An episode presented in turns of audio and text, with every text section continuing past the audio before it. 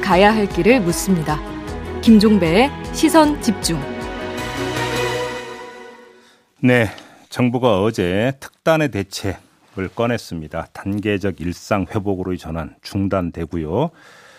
어, 당장 내일부터 1월 2일까지 16일 동안 사적 모임 인원은 4명으로 그다음에 다중 이용 시설 영업 시간은 업종에 따라서 밤 9시나 10시까지로 단축이 됩니다. 자, 이 문제 좀 종합 정리가 필요한데요. 종합 아, 중앙재난안전대책본부장을 맡고 있는 김부겸 총리 연결해서 자세한 이야기 들어보도록 하겠습니다. 나와 계시죠, 총리님? 네, 안녕하십니까. 네, 일단 김부겸입니다. 사회적 거리두기 조이는 걸 내년 1월 2일까지로 설정을 했던데요. 기간을 이렇게 네. 정한 이유가 뭘까요? 아무래도 뭐 연말 연시에 국민들의 이동 또 접촉이 많으니까 음, 일단 거기에서 접촉을 좀 줄여 주십사 하는 그런 요청이고요. 네. 그 사이에 저희들은 그 60세 이상 고위험군에 대한 접종을 지금 하루에 한 8, 90만 명이 접종을 하고 있습니다. 네. 아, 그래서 그 3차 접종이죠. 음, 어, 그걸 하고 있고 또 그러면서 병상을 빨리 확보하는 음, 예를 들면 전담병원을 만들어낸다든가 아, 이런 일에 계속 준비할 시간이 필요합니다. 예, 그래서 내년 1월 2일까지 아, 이렇게 어려움에도 불구하고 예. 특히 소상공인 자영업자들이 또 얼마나 아, 상심이 크겠습니까? 음. 그럼에도 불구하고 이렇게 결정을 내렸습니다. 그러면 예를 들어서 이제 그 백신 접종이나 의료 체계 확보를 위한 시간으로는 충분하다고 보십니까? 충분하지는 않겠지만 예. 우선은 아무래도 연말 연시는 보면 어, 접종량이라든가 이동 이동량이 많아질 수밖에 없잖아요. 예, 예. 근데 여기서 만약에 어느 정도 우리가 들어막지 않으면 음, 어, 말하자면 어, 댐에 뒤에서 막 계속 물이 유입되는 물이 너무 많아버리면 네. 에, 댐이 버티기 어려운 상황이 오지 않겠습니까? 예, 예. 아, 그걸 적어도 어, 방지하기 위해서는 어, 지금 조금 더 어, 완충할 할 시간이 필요하다. 음, 음. 그렇게 보시면 되겠습니다. 근데 이제 다른 포인트에서 이제 확진자 수를 줄이는 문제도 이제 과제 아니겠습니까? 이걸 놓고 보면 기간이 너무 짧고 그 효과를 보지 못할 수도 있다는 전문가의 진단이 나오던데 이건 어떻게 봐야 될까요? 그러니까 확, 저희들이 이제 일사 단계적 일상 회복으로 갈때 네. 확진자 수는 어느 정도 이제 늘어날 수밖에 없다는 걸 각오했는데 음, 어, 그때 보니까 사실상 그 소위 60대 이상 고위험군들의 이 말하자면 접 백신에 대한 어떤 그 어, 대항력이랄까요 항체 항체 예. 보유 뭐 예. 이런 부분들이 생각보다 빨리 어, 예. 이렇게 약, 악화된 약화된 거예요. 음, 그걸 이제 막아내기 위해서 네. 저는 지금 현재 이렇게 이분들을 병상 그게 이제 중증 병상이든 혹은 중등증 병상이든 이런 게 돼서 이분들을 보호를 해내야 되는데 음, 지금 한꺼번에 이렇게 뭐 몰려드니까 현재 의료 체계에서는 병실, 병상 또 우선 의료 인력 자체가 음. 현재로서는 아, 여러 가지 어, 뭐 힘겨운 상황입니다. 그래서 지금은 도저히 더 이상 어, 이 본물이 밀려오는 것을 음. 막아주지 않으면 아, 제일 앞선 음, 의료진 자체들이 지금 의료 현장 자체가 버텨내기 힘들다라는 어, 그런 우려가 있어서 일단은 이렇게 국민들한테 상황을 설명드리고 예. 어, 잠시 멈춰 주십사 요청드린 겁니다. 그러면 총리님 그럼 내년 1월 2일까지 그 백신 추가 접종률 목표치나 병상 확보 목표치가 정해져 있습니까? 아직 목표치보다도 지금 현재 추가로 해, 하셔야 될 분들이 예. 어, 뭐 대상자까지 50대까지 포함하면 약 한 1,800만 정도 되거든요. 예. 그러나 그 중에서 하여튼 고위험군에 속하는 한 1,200만 정도는 아 그때까지 어, 음, 음. 접종 완료 3차 추가 접종 완료를 예. 어, 마칠 생각입니다. 예. 아 그래서 그래도 거- 감사하게도 국민들께서 하루에 한 90만 명 정도가 음. 접종을 하고 있거든요. 네. 어 그래서 그런 부분들을 가지고 어 말하자면 방패를 만들려고 하는 거죠. 음, 병상 확보 같은 경우도 이게 이제 말 그대로 침대만 필요한 게 아니라 의료 인력이 필요하기 때문에 아무리 쥐었어도 한계가 있다는 지적이 있던데 이건 어떻게 접근하실 계획이세요? 그래서 이제 저희들이 그 병원장님들을 만나 뵀더니 이분들 이야기가 예. 어 이제 일종의 이제 중환자인 경우에 코로나 치료는 끝났지만 음. 이분들이 이런저런 이유 때문에 사실은 어, 퇴원을 하거나 다른 병상으로 옮기는 거를 어, 거부한다는 거예요. 아. 그렇다고 해서 그분들을 무조건 막 강제로 할, 할 수가 없잖아요. 예, 예. 그래서 그러면 그분들을 어, 다른 병 그러니까 코로나는 완치가 됐더라도 다른 병으로 어려운 분들을 어떻게 받아줄 수 있는 그런 병원이나 병실이 필요하지 않습니까? 아, 아, 예, 어, 예. 예, 그러니까 말하자면 어, 저 소위 그걸 상 상종 어, 종합병이라고 하는데 그건 아, 아니더라도 예, 예. 예, 거기에 그, 걸맞는 정도의 어떤 병원과 병상을 확보할 음. 필요가 있죠. 음. 거기는 이제 의료 인력도 있고요. 예, 예. 그리고 그분들은 이제 이런 코로나 같은 어, 이런 치료 외에 다른 치료만 일상적인 아. 치료를 해드리면 되니까 아, 그런 이제 그런 걸 확보하는데 시간이 필요합니다. 예. 아, 좀그 방향을 그렇게 잡고 있는 거군요. 예. 네, 뭐 알겠습니다. 지금 저 상급 종합병원의 병원장님들은 음. 자신들은 어, 옮기고 싶고 다른 또 환자들도 치료를 해야 되잖아요. 음, 그런데 이분들이 안 가려고 할 때 아 이런 이런 시설을 갖춘 병원이 있습니다. 네, 라고 네. 이제 그렇게 할 수 있도록 해달라는 거 하고 저희들. 그걸 준비하고 있습니다. 예. 지금 그 다중 이용 시설 영업 제한에 들어가는데 지금 네네. 종교 시설이 제외가 됐어요. 근데 예를 들어서 아. 지금 오미크론 같은 경우는 지역 감염의 진원지가 좀 종교 시설이지 않습니까?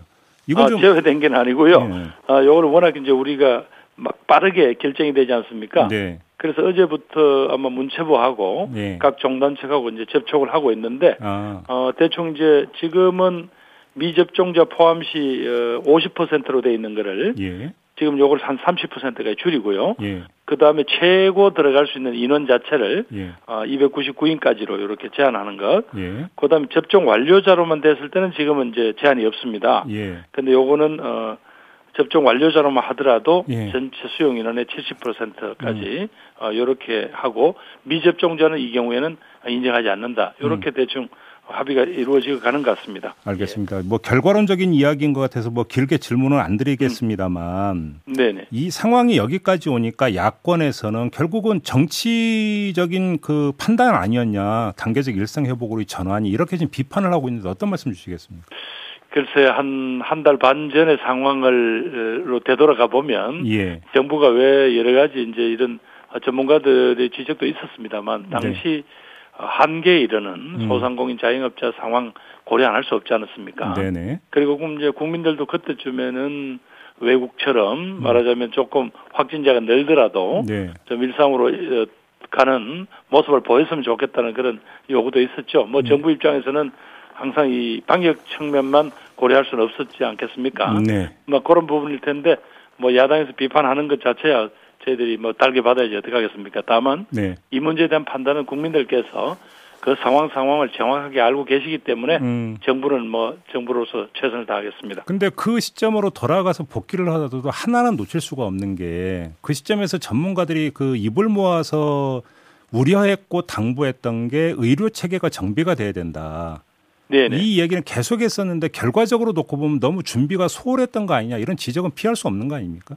글쎄 이제 저희들도 이제 행정 명령을 내려서 예. 병상을 확보하면 이제 이제 숫자 나와 있는 거잖아요. 네. 그래 이 정도면 어 충분히 가능하겠다라고 했더니 결국 현장에서는 바로 이제 의료 인력 자체가 지금 워낙 소위 번아웃이라 합니까? 그냥 음. 뭐 지쳐 있고요. 네. 그 다음에 아까 말씀하신 어, 중증 환자분께서 코로나 치료 가 끝나더라도 음. 어떤 이제 병실을 내거나 아 이래, 이래 병상을 내주는 일이 이게 안 되는 거예요. 예. 수치상으로는 되는데 예. 그래서 이런 부분들이 저희들이 아무래도 조금 저 대, 대응 이나 더 준비가 미흡했다는 비판은 어, 달게 받겠습니다. 결국 그 결정적 패착이 중증화율 그 예상을 잘못했다는 점 아닙니까? 그 예상을 잘못한 이유 원인 분석은 끝났습니까? 그때까지는 예. 그때까지는 한 거기 한 1.5%였는데 예. 실질적으로 지금 최근에 일어나고 있는 게 보니까 한 2.5%까지 돼버렸거든요. 그러니까요. 그러니까 예 그런 점에서 저희들이 조금 어예 그 너무 과거의 경험에 너무 지나치게 음. 어, 의존했던 것 같습니다. 알겠습니다. 자, 이제 손실 보상 이야기로 좀 넘어가겠는데요. 어제 네네. 저희가 이호성 청와대 정책실장하고도 인터뷰를 했고 민주당에서 나왔던 선지원 후 정산 방안에 공감한다는 답변을 하던데 지금 이게 이제 정부에서도 그 차원에서 준비를 하고 있습니까? 예, 지금 이번에 이 특히 연말 연시에 정말 조금 어 소상공인이나 자영업자들로서는 사실은 대목인 셈이잖아요. 어, 그럼요. 예. 그거 영업을 포기시킬 때는 뭔가 정부도 그에 걸맞는 음, 최소한도 그런 어떤 지원책이 있어야 되겠다고 생각을 해서 예. 어, 오늘 오전 중에 어, 정부가 합동으로 어, 그 지원책을 발표하겠습니다. 아, 오늘 발표합니까? 네, 네. 근데 이 선지원이라고 하는 게 지금 보도를 종합을 하면 그 지난 7월인가요? 8월인가 있었던가 그 소상공인 지원금 이걸 이야기하는 걸로 해석을 하면 되는 겁니까? 지금으로 봐서는 예, 일일이 개별 어, 그 업소 하나 하나를 예, 어떻게 정산하는 방식으로는 시간이 너무 걸리겠죠. 예, 예. 그렇다고 해서 이제 무조건 선지급이다 이렇게 표현하기로는 또 여러 가지 아무래도 재정 집행에 또 어려움이 있을 테니까 네. 그런 방식은 찾아보겠습니다. 다만 어, 지원을 한다는 아, 구체적인 어떤 그런 정부의 의지와 방향을 음. 오늘 오전 중에 발표를 해드려야 네. 어, 이분들이 조금이라도 어, 위로가 되지 않겠나 싶습니다. 오늘 오전에 발표를 한다니까 좀 미리 말씀하시기 좀 약간 한계가 있긴 있을 텐데 그래도 궁금하니까 저는 질문을 안 드릴 수가 없는데요, 총리님. 선지원이라고 하는 게 언제 어떤 규모가 되는지 그래도 대충 좀그 말씀해 주신다면요. 아유, 예, 그 부분은 지금 아무래도 예, 뭐 재정 당국하고 또 네. 중기 중기부가 음. 아, 지금 계속 그 마지막까지 그 네. 방법을 어, 서로 간에 어, 절충하고 있고 예. 하는 걸 알고 있습니다. 그래서 조금 그 부분은 궁금하시더라도 예. 오늘 오전에 발표가 있다더라 뭐 그런 정도로 좀 받아들여 주셨으면 감사하겠습니다. 근데 요거 하나만 여쭤볼게요. 그러면 근데 그 선지원이라는 게 여, 그러니까 지금 올해가 얼마 안 남았는데 내년에 지원이 되는 겁니까? 해 넘어가기 전에 지원이 되는 겁니까? 왜냐하면 그 가능한 한, 예, 가능한 한 지금 이 시기에 어떤 형태든 지원 방안을 찾아야 되겠죠. 예, 그래요? 그게 어떤 방식이 될지 모르지만 예. 왜냐하면 어, 지금 1월 2일까지가 제일 혹독한 시기인데 네. 이 시기를 그냥 견뎌 주십시오 하기에는 음. 어, 소상공인이나 자영업자들한테 지금 너무 이게 이 상황이 어렵, 어려운 걸 알고 있습니다. 제가 이 질문을 드린 취지는 해를 넘기느냐 아니냐에 따라서 재원 조달 루트가 달라지고 규모가 달라질 수 있기 때문에 드리는 질문인데요. 그렇겠죠. 지금 저희들로서는 정부로서는 금년 내 예산 내에서 어떻게든 어, 그걸 찾아봐야 됩니다. 아, 금년 예 산 안에서 예, 그렇죠. 왜냐하면 예. 예, 아직 내년 예산분은 아직 우리가 쓸 수가 없지 않습니까? 그러니까 집행을 못 하죠. 예. 못 하잖아요. 예, 예. 예, 그렇죠. 그러면 그 지원 규모라는 게 상당히 적을 수도 있겠네요. 그러면.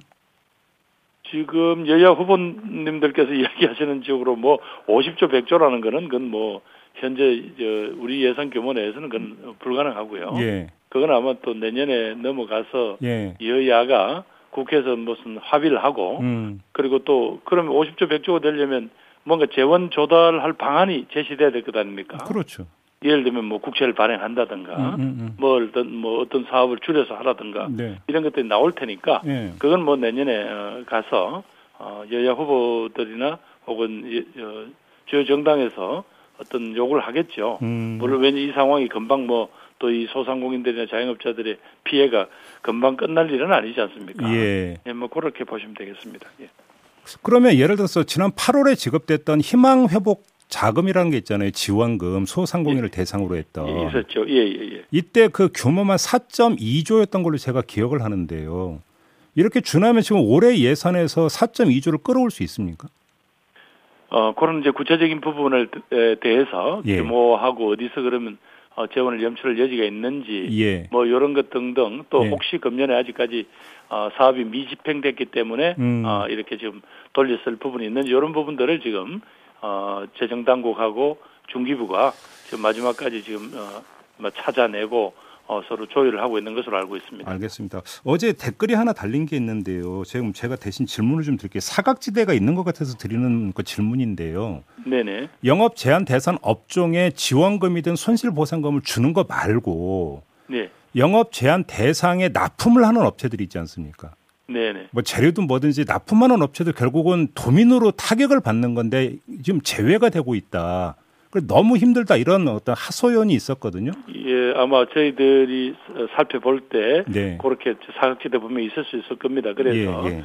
손실보상법으로 즉 이제 영업 제한이 됐다든가 음. 혹은 뭐 시간 제한이 됐다든가 네. 뭐 이런 부분들에 대한 소, 그런 걸 하기 위한 손실보상법이 있지 않습니까? 예, 예. 그 법으로 할 수 있는 부분들은 하고 예. 그렇지 않은 부분들도 분명히 지원을 하지 않으면 이것도 하나의 생태계가 생태계 자체가 자칫하면 무너질 수 있잖아요. 어, 그럼요. 못 견디면 예. 그래서 이제 그런 부분들까지 같이 예. 지금 고민을 하고 있습니다. 아, 아, 그것도 검토를 하고 있습니까? 예, 그래서 뭐그 빼놓고 할 수는 없지 않습니까? 그건. 알겠습니다. 예. 코로나 치료제는 언제 들어옵니까, 총리님? 지금 저희들 뭐 사실은 한 12월 말 정도를 쓸수 어, 있다고 그래서 좀 기대를 하고 있었는데 네. 아 그래도 조금 조금 시간이 더 걸릴 것 같은데 아마 1월 중에는 어, 에, 저 들어 들어올 거 있을 것 같습니다. 아, 1월 중에 네, 예, 예. 만약에 그 먹는 치료제가 1월 중에 들어온다면 중증화율을 많이 낮출 수는 있는 거 아니겠습니까? 지금 예 이제 뭐 그걸 또 하나 기대해 보고요. 또 예. 하나는 예. 어 소위 그 저 우리 국내 센트리온이 개발했던 레키노나중 예. 이 부분이 분명히 주사제이기 때문에 좀 불편하죠. 예. 그리고 어려움이 있어야만 아, 주사할 수 있는데 예. 이게 중증화율을 낮, 낮추는 데는 아주 효과가 있다는 게뭐 아. 이유 같은 데 다 인정을 한 거거든요. 아, 그래요? 그리고 이 음, 부분에 음. 대해서 조금 어, 의사 선생님들이 조금 주저하는 것 같아서 이 부분에 대해서는 조금 자신을 갖고 쓰셔도 좋다. 음. 많은 임상의 결과가 어, 효과를 보았다라는 말씀을 어, 드리고 싶습니다. 아 그렇군요. 알겠습니다. 저희가 그 의료인들하고 여러 차례 인터뷰를 했는데 거의 번아웃 상태. 조금 전에 총리님도 말씀을 하셨잖아요. 네네네. 지원책이든 보완책이 좀 나와야 되는 거 아닙니까? 그래 이제 뭐 언제까지나 어, 의사 선생님, 간호사 선생님 또 옆에 돕는 이 의료진 전체를 그냥 이렇게 갈아 넣는다고 그분들 표현하시잖아요. 예. 갈아 넣듯이 해서 이 상황을 돌파할 수는 없을 것 같고요. 예. 있는 뭐 우리가 동원할 수 있는 뭐 군의관을 포- 포함해서 음. 많은 인력들을 어, 옆에 지원하고 있습니다만 한계가 있는 것 같습니다. 예. 그래서 특히 또 지금은 어, 그 현업에서 은퇴하신 분들에 대해서도 조금 더 복귀해서 좀 상황을 도와주십사라는 그런 요청도 드리고요. 예. 그렇게 해서 어, 어떤 요 위- 시기는 예. 사실은 국민들께서 함께 하시지 않으면 극복이 어렵지 않겠습니까? 네. 그러면서 하여튼 요큰 파도는 한번 넘어가려고 합니다. 아유 참 어렵네요. 알겠습니다. 좀 더 힘을 내주시기를 부탁드리면서 인터뷰 마무리하겠습니다. 고맙습니다, 총리님. 예, 예, 감사합니다. 네, 지금까지 예. 김부겸 국무총리였습니다.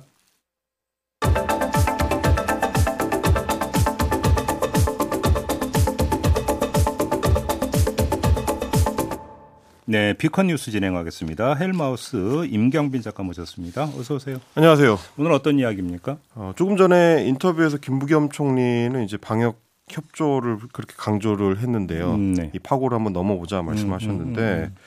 정작 일선의 공무원들은 총리의 이야기만큼 긴장을 하고 있지는 않은 것 같다라는 소식들이 곳곳에서 들려오고 있습니다. 그래요? 어, 지역 곳곳에서 이제 느슨한 모습을 노출해서 도리어 국민들을 걱정시키고 있는 예, 공무원들이 있다는 얘기인데 음. 어떤 문제가 있는지 먼저 오디오로 들어보겠습니다. 피클볼 대회 결승전이 열린 대전지법 천안지원. 40명이 넘는 직원들이 다닥다닥 붙어서서 응원을 벌입니다. 보도가 나가자 천안시는 사적 모임 제한 등 방역수칙 위반 여부를 파악하기 위해 대전지법 천안지원에 보건소 직원을 급히 보냈습니다. 일단은 여기 어떻게 된 상황인지 한번 설명 들어보고 이야기 한번 들어보려고요. 지난달 22일부터 한 달 가까이 한 번에 직원 20명 안팎씩 모여 일주일에 3번 이상, 많을 때는 거의 매일 부서별 경기를 벌였습니다. 그러니까 대전지법 천안지원 직원들이 피클볼 대회를 열었다. 네. 피클볼이 이제 테니스하고 탁구를 합친 운동인데요. 어, 예, 그래요? 굉장히 좀 격렬하고 음. 그리고 많은 이제 직원들이 뭐 물론 이제 마스크를 쓴 분들이 상당수긴 했지만 어, 거리두기가 제대로 되지는 않는 모습이었습니다. 이 와중에 그걸 했다고요? 그렇습니다. 음. 이 시국에 저렇게까지 열심히 할 일인가 싶은데 어, 지난달 22일부터 이제 대회를 시작했다고 하니까 시작하는 시점에는 단계적 일상 회복 시점이긴 뭐 했습니다. 그렇죠, 그렇죠. 그런데 이제 계속해서 상황이 악화되면서 29일이 되면 정부가 대통령 주재로 특별 방역 점검 회의를 하고요. 음. 곧바로 특별 방역 대책을 발표해서 12월 6일부터 시행에 들어갔습니다. 네. 어, 법원 행정처에서도 그거에 맞춰서 지난달 29일에 실내 체육 활동을 중단하라 이렇게 이제 지침을 내렸는데 아. 어긴 셈입니다 지금. 예, 예, 예. 어, 게다가 이제 천안 지원에서는 처음에는 지원장의 결재가 필요 없는 비공식적인 친목 도모 행사였다라고 이제 기자한테 답변을 했다가 음. 어, 기관장 승인을 받은 공식 행사라고 나중에 말을 바꿨습니다. 어허. 이게 보니까 아마 지역 상황을 고려해서 필수적인 행사는 할 수 있다라는 지침에 기대려고 하는 의도인 것 같아서 이게 필수적인 행사는 아니잖아요, 근데. 그렇습니다. 이게 과연 이제 필수적인 행사인지가 문제인데 음. 이미 4천 명대 확진자가 나오고 있던 시점에 직원 체육 행사가 꼭 필요한 행사인지 음. 그리고 7천 명대 확진자가 쏟아지고 있는 이 시점까지도 그걸 계속했어야 되는지 음. 이게 의문입니다. 아까 여기저기라고 근데 이건 여기고 그럼 저기는 어디예요? 저기는 어제 오전에 전북 무주군으로 가보겠습니다. 어. 눈살집 풀어지는 이제 춤판이 벌어졌다는 보도가 나왔는데요. 춤판이요?